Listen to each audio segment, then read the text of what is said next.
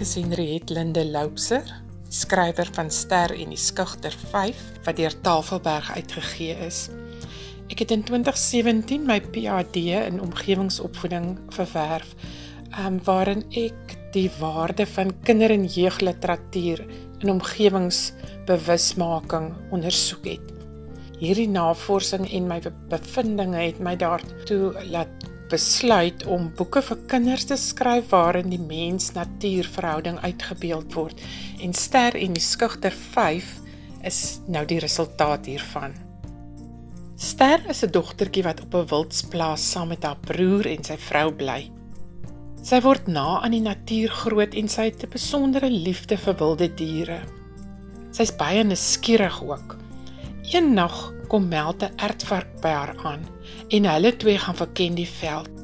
Hierdie word nou 'n gereelde avontuur waarin tydens ster um, ook die oeverkonyn, die termagog, die Kaapse luiperd en die wit leeu in hulle natuurlike habitat te leer ken.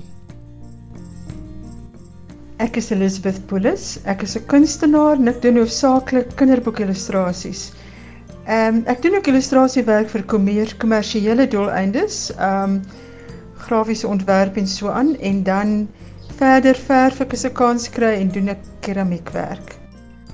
Ek het die projek benader deur eers die teks goed te leer ken en te sien wat van my verwag word in terme van karakterskets en ook hulle agtergronde en die omgewings waarin hulle ehm uh, beweeg hoe om dit te beskryf. In hierdie geval is dit baie belangrik om die feite reg te kry omdat die skryf ehm um, die skryfster die inligting wil deurgee en die inligting bekend wil stel. Sy is haar doeleinde om mense in te lig oor hierdie diere en oor hoe ons hulle moet beskerm en daarom moet die illustrasies reg wees en vir die kinders kan verduidelik, jy weet hoe hulle lyk en en en veral jy weet die die omgewings wat hulle ook beskerm. Die vereistes van die uitgewers was dat die boek in swart en wit gedoen moet word. Dit het die stories baie goed gepas omdat die diere ook naglopers is.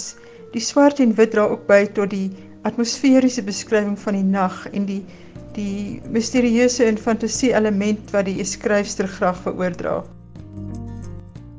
Ster en die skugter 5 is gemik op kinders tussen so 6 tot 12. Maar ek glo dit sal aanklank vind by lesers van verskillende ouderdomme. Ek hoop so, dalk van 6 tot 106. Die boodskap wat ek met die stories wil oordra is dat ons opnuut met verwondering na die natuur moet kyk en moet bly kyk. Dat die natuur magies is.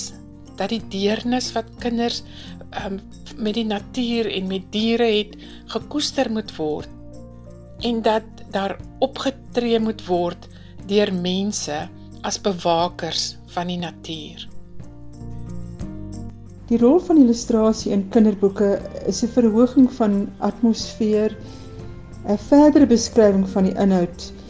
Uh waar die tekste dan korter is, waar die tekste korter is, doen die illustrasie dan bykomend vertelwerk. Die illustrasie stimuleer ook die sensoriese ervaring van die storie um vir die leser. Tydens die skryfproses het ek net weer besef hoe mens en dier, plant die hele natuur interafhanklik van mekaar is vir ons welwees. Hoe die een nie sonder die ander kan nie. Hoe belangrik dit is dat hierdie fyn balans in stand gehou word vir ons gesondheid, maar sommer vir die voortbestaan van alles en almal op die planeet.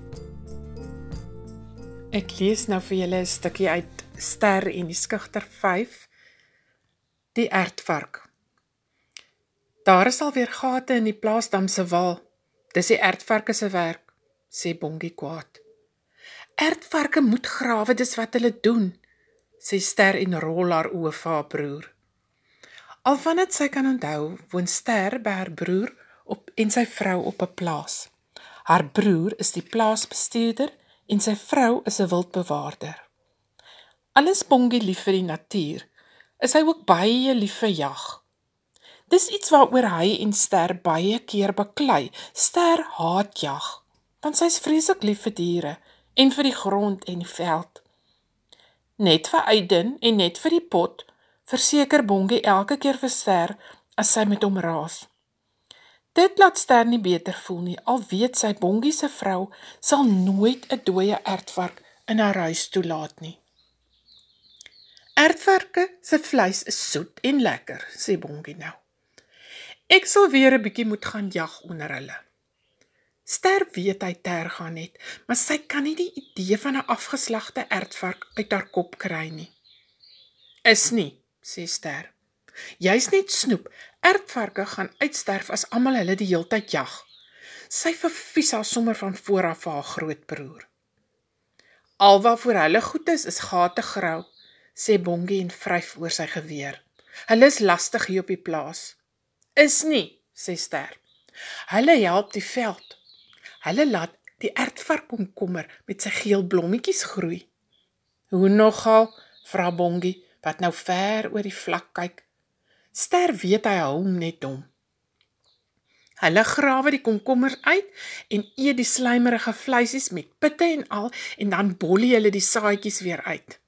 Presies, hoe weet jy? gril Bongie kastig. Ai, sug Ster. Jy is ek tog jy slim omdat jy al groot is. Ek het dit by die skool gehoor. Ertvarke begrawe hulle bollie met pitte en al en dan groei daar weer nuwe komkommerplantjies uit die grond. O, oh, sê Bongie en mik weer met sy oog die verte in. Maar ek is nog steeds lus om gaan skiet een. Nee, wat? Ertvarke kan te goed ruik en hoor. Hulle het lang snoete en groot ore. Jy kan maar vergeet, lag Ster. Hulle sal jou lankal ruik en hoor aankom. Hulle sal diep in hulle gate gaan wegkruip. Dis niks, sê Bongie en hy wys na sy graf. Ek kan opgrawe. Hou op, sê Ster en loop van hom af weg. Jy gaan nie alleen in die veld rondloop nie, roep Bongie agter haar aan. Ek kan sien daar's weer rooi mure in jou broek. Jy kan al hoe kan nie stil sit nie. Is nie rooi mure bly in, in hoë muurshope nie in mense se broeke nie en jy los die ertvarke uit, roep sy oor haar skouer vir haar broer. Ster hoor hoe Bongie lag. Daardie nag hoor Ster 'n gevroetel in haar kamer. "Wie's daar?" vra sy skrikkerig. "Hallo Ster, dis net ek.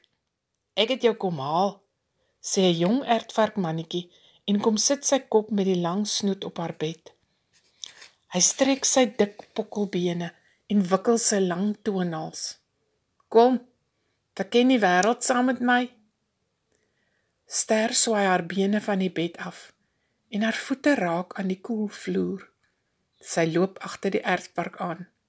Sy kloue maak grits grits op die houtvloer in die gang.